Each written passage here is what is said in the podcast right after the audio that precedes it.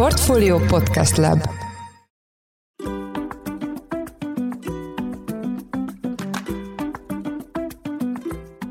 Kevesen tudják talán, hogy egy állásra nem csak úgy lehet jelentkezni, hogy elküldjük az önéletrajzunkat egy már létező állásajánlatra, hanem úgy is, hogy valaki, egy már ott dolgozó munkavállaló ajánl minket. Ez a belső ajánlási rendszer elég hatékony módszere a toborzásnak. Itt van velünk a stúdióban Toldi Gábor, a Redency First Bird kelet-európai partnere. Szia! Szervusz, üdvözlöm a hallgatókat! Elsőként azt kérném tőled, hogy tisztázzuk, hogy pontosan mit jelent a dolgozói ajánlás. Valaki szól a barátainak, ismerőseinek, hogy hát nálunk van a nyitott pozíció, jelentkez rá nyugodtan? Szerintem több oldalról megragadhatjuk a dolgot, hogyha az álláskeresői oldalt emeltet ki, és akkor azzal kezdeném. Ki van mutatva, hogy a munkavállalók legszívesebben az ismerettségen keresztül tájékozódnak a jövendőbeli munka adójukról, ami egy egészen izgalmas kérdés, tehát már nem hiszünk a vállalatoknak, hogy mit kommunikál. Lehetek én az XY ZRT óriási marketing budgettel elmondva, hogy egy szuper jó munkaadó vagyok, nem ez izgatja az átlag munkavállalót, pláne egy jelöltek által vezérelt piacon, ahol egyébként a vállalatok versengenek a munkavállalókért.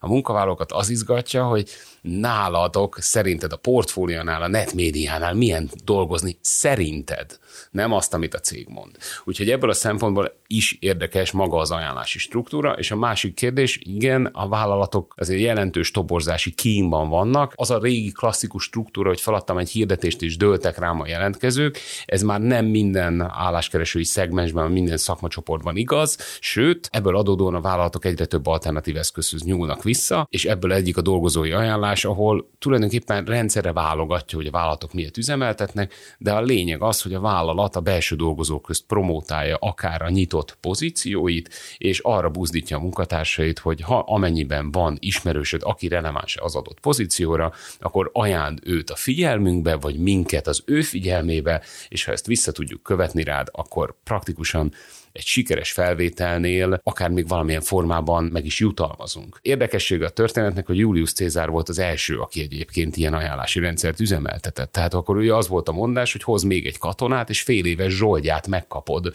amennyiben az a katona leszolgál egy évet. Az más kérdés, hogy vajon mennyi hatásom van nekem arra munkavállalóként, hogy ténylegesen fölvegyék azt az embert, de azt, hogy a figyelmébe ajánljam, az egészen biztos. Két dolog jut eszembe az egyik, azt persze a munkaerő hiány, hogy egyszerűen nem jelentkezik elegendő ember, de arról is lehet hallani, hogy meghirdet egy cég egy állás ajánlatot, egy pozíciót, és arra érkezik feldolgozhatatlanul sok CV.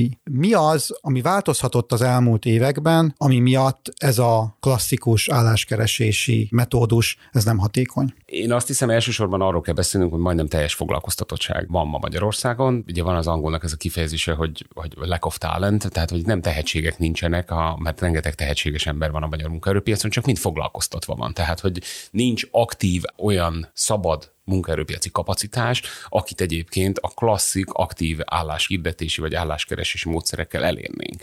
Ebből fakadóan az elmúlt években beszélt a szakma arról, hogy post and pray, feladtam egy hirdetést és imádkoztam, hogy jelentkezzenek. Azért tény és való, hogy most javul az adat, a piacvezető állásportál is publikált idén januárban adatokat arról, hogy egyébként egyre több regisztrált álláskereső van az oldalán, sőt egyre több jelentkező érkezik az egy hirdetésre. Az elmúlt három évben ez nem így volt, tehát folyamatosan csökkent ez a szám. Tehát van egy trendforduló amiben vagyunk, de azért még mindig szolid adatokról beszélünk. A vállalatok arra kényszerülnek, hogy minél inkább alternatív eszközökkel, akár passzív, jelenleg foglalkoztatásban lévő munkavállalókat érjenek el. Azt nyilván értem, hogy mik az előnyei, de ugye a HR egy szakma, és annak az embernek, aki ajánlja az ismerősét, nyilván nincsenek HR ismeretei. Azon túl, hogy ő ismeri a környezetet, nagyjából tudja, hogy milyen munkát várnak el az ismerősétől, milyen pluszt ad ez, anélkül, hogy az illető HR szempontból tudná értékelni a saját ismerősét? Nem ismerek olyan rendszert, ahol azt várnák el bármelyik munkatástól egy dolgozói ajánlási rendszerben, hogy az adott kolléga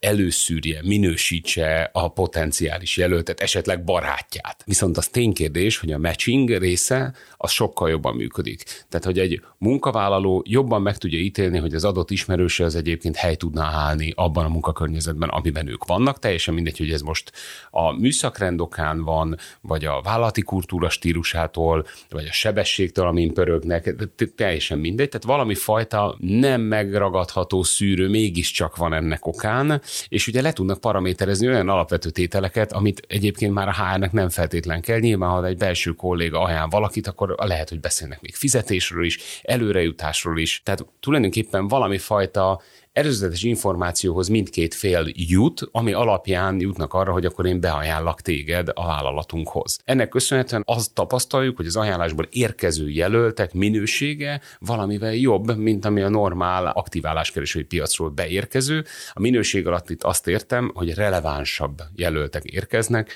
mint mondjuk csak egy mezei hirdetésre. Végeztetek egy felmérést több mint 200 cég bevonásával, és megkérdeztétek, hogy mik a tapasztalataik a belső ajánlási rendszerrel kapcsolatban. Az első kérdésemet megfordítanám, mennyire jellemző az, hogy egy dolgozót éppen azt tart vissza attól, hogy ajánljon valakit, hogy az illető esetleg nem válik be, és az visszajut akár rá is, akár a kapcsolatukra is. A felmérést azzal a céllal készítjük, hogy megértsük a nagyvállalati gyakorlatot, milyen hatékonysága, milyen eredményességgel működnek ezek a rendszerek a vállalatoknál.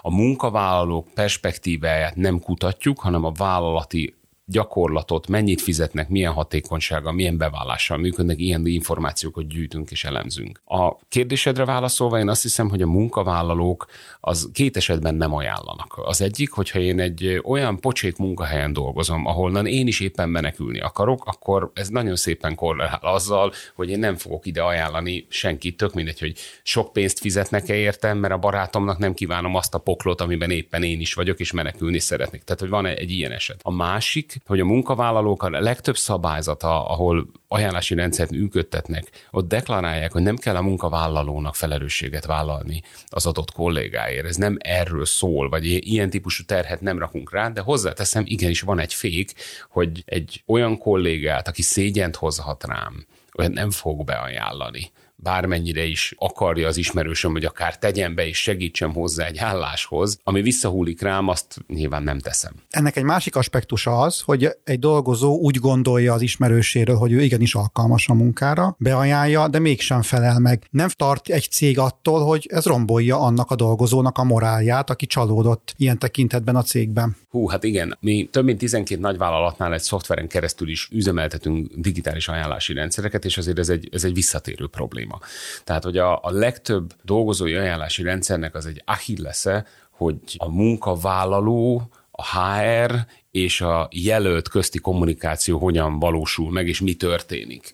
Alapvetően több aspektus van, igenis van úgy, hogy nem tud olyan jelöltet ajánlani a munkavállaló, aki megfelelő. De előfordul, hogy több jó jelölt van, és hát csak egy állásunk van, tehát hogy így előfordul, hogy egy második jelölt is kiváló jelölt, de nem ő futott be. Ezt nem kezelik ezek a rendszerek legtöbbe. Ahogy mondtam, ez egy elég régi az ajánlási rendszerek struktúrája. A First Bird Agency erre hoz egy megoldást, és azzal a megközelítése próbálja felforgatni az ajánlási rendszerek piacát, hogy mi a digitális megoldásunkkal már minden egyes aktivitást szeretnénk elismerni, nem pedig az eredményét az ajánlási rendszernek. Mert azért ezek a rendszerek tulajdonképpen sikerdíjas struktúrában működnek, ha úgy tetszik. Tehát pont úgy, mint egy munkaerő közvetítő. Tehát, hogy én megkérdettem egy pozíciót, te ajánlottál rá egy munkavállalót, én fölvettem a munkavállalót, és az három hónapig jellemzően a próbaideje végéig még itt van, és még te is itt vagy a cégnél, és nem a felmondási idődet töltöd, na akkor előfordulhat, hogy én fizetek neked valamekkora összeget. Ez minden pozíciótól függően, szellemi terület, ország területtől függő, hogy mennyit, tehát eredményre fizet a vállalat, vagy eredményt bónuszál a vállalat. De hogyha jobban vizsgáljuk a dolgokat, a munkavállaló mire hathat? Én arról, mint munkavállaló, megoszthatok egy Facebook posztban egy pozíciót rólad, vagy a LinkedIn-en megoszthatom a vállalati hirdetést. Ha jó digitális rendszered van, ezt követni tudod, hogy ki osztott meg mit. De onnantól kezdve még azt tudom segíteni, hogy én beajánlok valakit, egy konkrét szemét. És itt, itt, itt elfogy nagyjából a, a, a munkavállaló kompetencia és igazából eszköztár, hogy mit tehet a vállalat toborzásáért. Esetleg még megkérdezi a HR az ajánló szemét az ajánlott jelöltről, hogy te mit gondolsz róla, honnan ismeretik egymást, dolgoz dolgoztatok-e együtt? Esetleg, tehát valami fajta background check van, de ez sem nagyon formalizált, és ne, ne, ne gondolj túl nagy mélységre ezzel kapcsolatban. Itt a munkavállaló eszköztár elfogy. Ehhez képest onnantól kezdve azt, hogy kiválasztjuk-e a jelöltet, ajánlatot adunk-e neki, azt, hogy a munkavállaló elfogadja-e az a potenciális jelölt az ajánlatot, vagy a felvételi felelős vezető úgy dönte, hogy fel akarja venni ezt a jelöltet, a munkavállalónak nincs rá hatása. Ennek ellenére, ha ez a kettő teljesül, és még én is a cégnél vagyok, akkor jár érte valami fajta bónusz vagy jutalom. Akkor, ha jól értem, az lenne a cél, hogy a különböző lépésekért is járjon valamiféle bónusz, akár egy megosztásért, akár egy ajánlatért, vagy sikeres, vagy sikertelen. Ha igen, a válasz, akkor nem ad -e ez adott esetben visszaélésre lehetőséget, hogy valaki beajánlgat embereket igazából tét nélkül úgy tudja, hogy nem jön össze, de megkapja a pénzét. Kiváló a felvetés, ami mind a kettő igaz. A mi megoldásunk az egy játékosított megoldás, ahol pontokat gyűjtesz az aktivitásod alapján, és a pontokat be tudod váltani különböző egyéb termékre vagy szolgáltatásra, attól függően, hogy mennyire voltál aktív. Ezáltal így azért ne, nem bónuszál és nem pénz jár érte. Tudok olyan vállalatot mondani nyilván név nélkül, ahol olyan magasra emelték a, az ajánlási bónusz összegét, hogy megjelentek a szervezeten belül a megélhetési ajánlók. Tehát akkor, amikor a fizetésednél több pénzt tudsz kapni mondjuk egy mérnök ajánlásáért, akkor azért képzelheted, hogy mi történik. Tehát a legvadabb apró hirdetési portálon, Facebookon mindenütt megjelennek a hirdetés. Gyertek, rengeteg meló van, atya, küldjétek a CV-t. És ilyen hirdetések a vállalat nemével, ugye az, ez már nem az az irány, ahova akarunk menni. Ez így van. A kutatási összefoglalót olvasva azt láttam, hogy a legnagyobb kihívás a jelentkezők alacsony száma, és a költségvetési keret, tehát a fizetés, az az ötödik helyen szerepel. Nem lehet-e az, hogyha ezt az ötödik helyen lévő problémát megoldja a cég azzal, hogy magasabb fizetést, az akkor hirtelen megoldódik a legnagyobb és legégető probléma, vagyis a jelentkezők alacsony száma. Ez egy örök vita a szakmában. A, a kérdés arra vonatkozott, hogy a válaszadók közül, a toborzási kihívások közül azt rangsorolják, hogy az egyes szempontok hogyan priorizálódnak egymáshoz, és erre van a válasz, hogy a költségkeret, azaz a rendelkezésre álló büdzsé, az mennyire gátolja őket. A kérdés arra vonatkozik, hogy egy valóban versenyképes fizetéssel nem lehet-e megoldani a legtöbb HR problémát. Bár így lenne, de azt hiszem, hogy nem a pénz határozza meg a bulit általában. És két vállalatot is ismerek az elmúlt egy évben, aki próbálkozott azzal, hogy egyébként nem mindenféle üveggyöngyöket próbált összegyűjteni a munkatársai számára, hanem nettó bérben igyekezett többet adni, akár a régiónban, akár pedig a magához képest a vállalatnál. Minimálisan csökkent a fluktuáció, és nem lett sokkal jobb a toborzás, tehát nem volt egy megtérülő befektetés. Mindkét helyen tesztelték ezt a történetet. Persze ez egy messze menő beszélgetés is a jelenlegi inflációs környezetben, tehát hogy ez, én elégedett vagyok a főnökön fizetésével, a főnököm elégedett az enyémmel, tehát hogy így, ez egy nehéz képlet. Ugyanakkor meg azt szerintem fontos, hogy ezek az ajánlási rendszerek jelen pillanatban a költségvetésben akár egy ilyen rendszer üzemeltetése, ha, ha van mögé digitális rendszer rakva, ha csak manuálisan teszem azt, teljesen mindegy, nem olyan mértékű, hogy egyébként szignifikánsan a teljes bértömegre rádobva érdemes legyen, tehát hogy elmozdítsa ezt az egész struktúrát pozitív irányba. Szerintem az érdekes gondolat, hogy egyébként mennyire nem a pénz az, ami meghatározó. A Google-nél volt pár évvel ezelőtt, amikor kipróbálták, a duplájára emelték az ajánlási bónuszukat az USA-ban. Szándékosan óriási demand volt, rengeteg IT-st kerestek, és nézték, nézték, hogy működik-e, és az a mondás, hogy hiába emelték duplájára, nem lett több önéletrajz, és nem lett több ajánlott jelölt, és nem is vettek föl ebből a csatornából többet. De mégis, hogyha úgy gondolkodsz a toborzásodról, hogy vannak toborzási csatornáid, van az állásportálból beérkező csatornák, van az ajánlásból, munkaerő közvetítőn át, saját toborzásból adott esetben, esetleg egy gyakornoki programból, akkor ma egy HR-nek biztos, hogy egy forrás mixből kell gondolkodnia. És az a kérdés, kérdés, hogyha neked száz embert kell fölmenned, ezt a forrás mixet hogyan tudod leginkább optimalizálni. És itt merül fel, hogy a dolgozói ajánlási rendszer az a top kettőben jellemzően benne van. Mert hogyha jól csinálod, akkor mondjuk 100 felveti jelöltből akár 30-at is az ajánlási rendszeren keresztül tudsz felvenni. És ha az a kérdés, hogy ezt egy munkaerő közvetítőre közd el, vagy álláshirdetésre, vagy a saját kollégádnak ad, esetleg még meg is könnyítve az életedet, hogy relevánsabb jelöltek érkeznek, akkor azért legtöbb vállalat végig gondolja, hogy miért ne adnám a saját embereimnek azt a ajánlási bónuszpénzt, hogyha ez ennyire hatékony is tud lenni. A kérdés az az, hogy mi kell ahhoz, hogy 30%-át az összes nyitott pozíciódnak ebből a csatornából töltsd be. Előbb említetted, hogy nem feltétlenül pénzre kell gondolni az ajánlási rendszerben kiadott jutalmakra gondolva, vagy jutalmakkal kapcsolatban, de mégis mennyit kaphat egy dolgozó átlagosan egy sikeres ajánlásért Magyarországon, mennyit kaphat, hogyha egy kék galléros állásba ajánl, fehér galléros, és mennyibe, hogyha mondjuk egy menedzseri pozíciót lehet betölteni az ő ajánlása segítségével a magyarországi ajánlási rendszerekben azokat, amiket látunk, és a szörvéből kitetszik, nem különböztetnek meg menedzseri pozíciót. Tehát három kategória működik jellemzően. Kék galléros, fehér galléros pozíció és kiemelt pozíció. Ebben a háromban pörög leginkább a legtöbb vállalat. Előfordul, hogy van cég, ahol négy vagy esetleg öt kategóriát különböztetnek meg, de ez Pepitában ugyanaz. Minél nehezebb egy pozíciót betölteni, annál inkább hajlandó vagyok többet fizetni érte. Tehát ez a, ez a logika mögötte. Egy kékgaléros pozíció betöltésére, ahol egy operátori munkáról beszélünk, ott a 75 ezer forint és 100 ezer forint között mozog a magyar átlag. Egyébként ez valamicske növekedést tapasztalunk ebben az irányban. Én azt mondanám, hogy nyilván van egy-kettő kirívő példa itt. Az nagyon érdekes, hogy még a Google példáján a pénz nem határozza meg a bulit, de egy kevésbé kvalifikált munkavállalói csoportban, ahol egyébként nettó 200-250 ezer forintos havi bérből élnek, ott igenis nagyon is számít, hogy az ajánlásból bejövő extra bónusz az hogyan alakul. Úgyhogy ott azt idén először mutattuk ki, hogy a kékgaléros területen alacsonyabb kvalifikált munkavállalói közösségben és profilok esetén, ha többet fizetsz, akkor feltehetőleg az ajánlásból betöltött arány is növekszik, ami egy, egy meglepő adat. Számomra szakmailag ez az egyik legizgalmasabb tanulsága ennek az idei felmérésnek.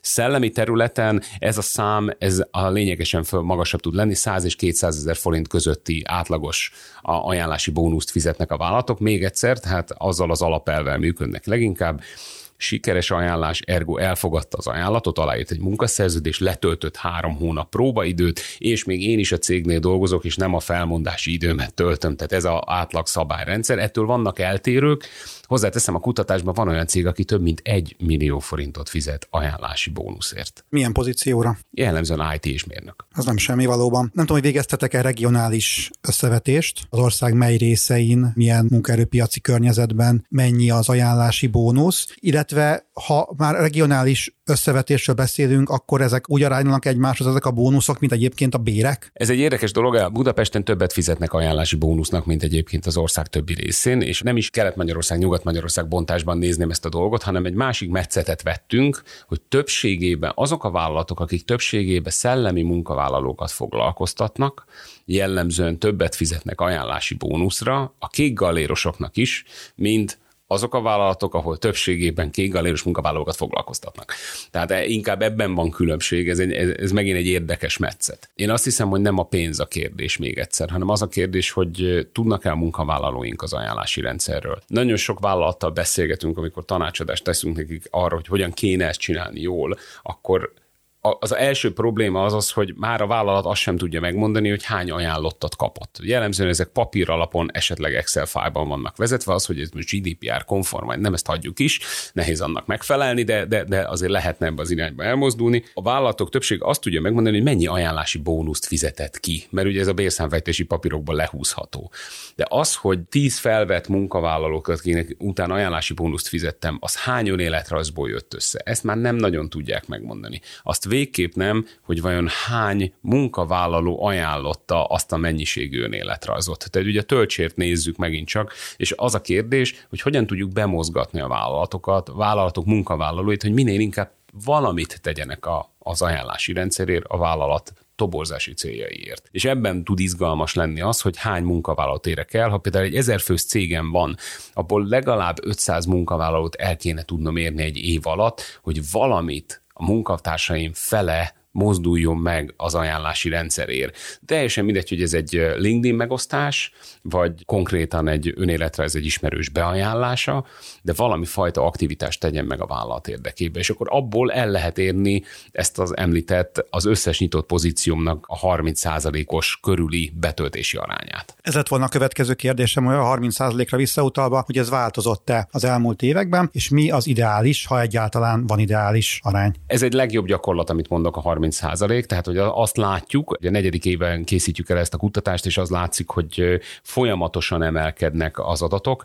Kékgaléros munkaerő esetén azért ez 20-21-ben még 1 és 5 százalék között mozgott ez az arány, és 22-ben már 10-15 százalékát töltötték be ebből a csatornából a pozícióknak az arányát, és a 20-23-as tavaszi kutatásunkból az látszik, hogy ez már 11 és 20 százalék között van a kékgaléros betöltött pozíciók aránya a dolgozói ajánlási rendszerek keresztül a megkérdezettek körében. Fehér galérosok esetén is emelkedést látunk, ott szolidabb a növekedés, ott egy 5-10 százalékról mozdultunk el 11 és 15 százalék közé, ami meg ugyancsak egy örvendetes, tehát az már egy szép előrelépés, de mondom még egyszer, mi tudunk olyan céget is, aki 35 százalékon mozog ma Magyarországon, tehát ez megugorható, hogyha akarjuk. Lesz egy konferenciátok hamarosan, ha jól tudom, ezzel kapcsolatban. Milyen újdonságokról lesz ott szó, vagy esetleg ezt a témát is feldolgozzátok? Abszolút. A, a Recruitech konferencián idén március 22-én és 23-án a CEU-ban rendezzük meg a toborzási szakma rendezvényét. Ez egy összlétszámát tekintve 600 fős konferencia, több mint 50 előadóval, 7 külföldi előadóval, hibrid, online is nézheted, hogyha nem tudnál vagy nem akarnál eljönni a helyszínre.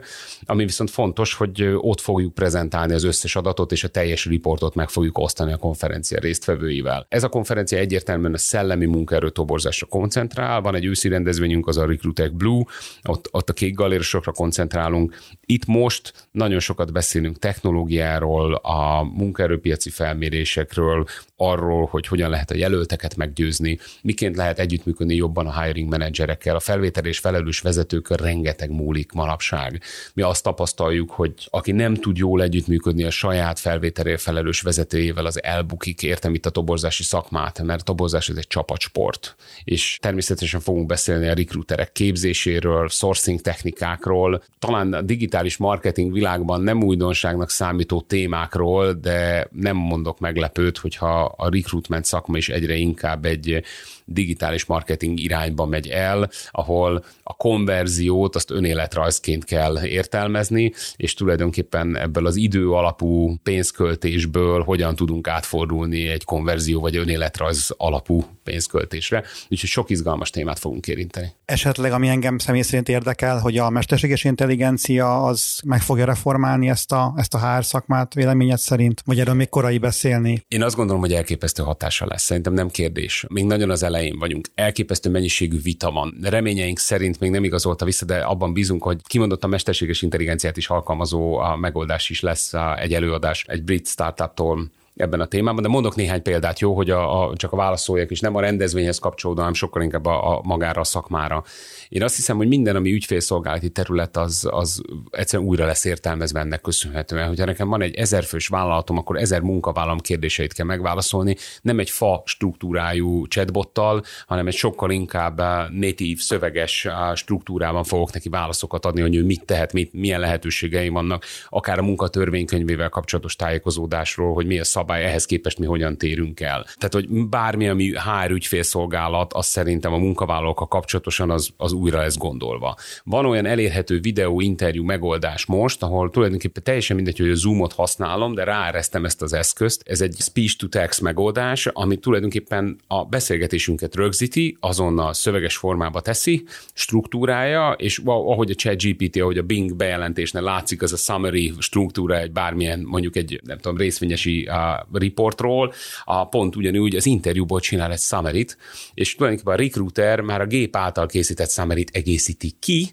még jobb, automatikusan bele is dobja a vadott vállalatnak a pályázói menedzsment rendszerébe, és ezt olvassa el a hiring manager. Ugye az, hogy itt most mennyire kényelmes majd a recruiter és hozzáteszi a saját gondolatát, vagy a gépre hagyja el magát, akkor itt már vannak kérdések.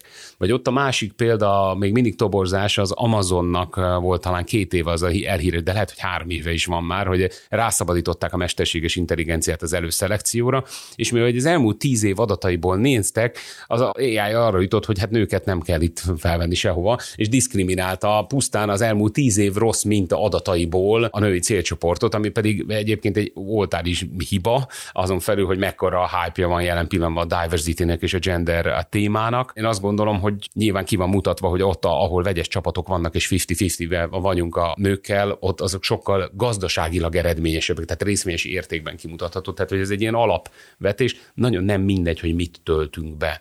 De ugyanakkor képzeljük azt, hogy te egy menedzser vagy egy vállalatnál megkér a HR-t, hogy fú, neked van egy konfliktusod mondjuk a saját főnököddel. És hát azért ez egy szenzitív cucc, de már az is csoda, hogy bemertél menni a HR-hez, és ezt elmondtad, de azt kéred, hogy segítsenek neked, elég magas beosztású vagy, hogy egy kócsot is dedikáljanak neked.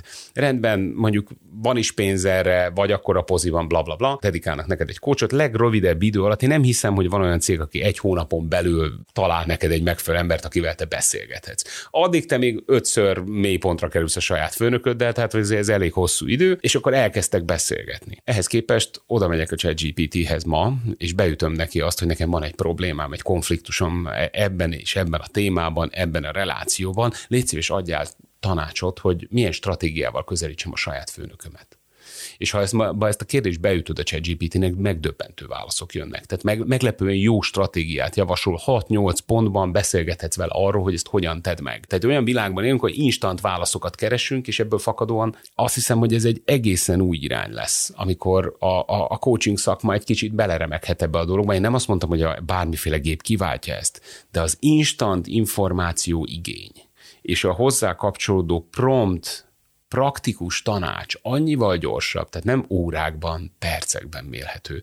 És az alapján én már el tudok kezdeni gondolkodni, és tudok tovább menni. Úgyhogy etikai oldalról elképesztő dilemmák vannak erről, hogy milyen adatból fog dolgozni. Én egy bölcsész gyerek vagyok, Pécsen végeztem, azt gondolom, hogy semennyit nem értek a technológiához, de egy nagyon lelkes felhasználó vagyok, és izgatottan követem kicsit remegő lábakkal, hogy, hogy hova jutunk ezzel, de az biztos, hogy valami drasztikus átalakulásban vagyunk. Köszönöm szépen. Az elmúlt fél órában Toldi Gábor, a Redency First Bird kelet-európai partnere volt a vendégünk. Köszönjük szépen, hogy a rendelkezésünkre által, és mindezt elmondhat nekünk. Köszönöm, hogy itt lettem.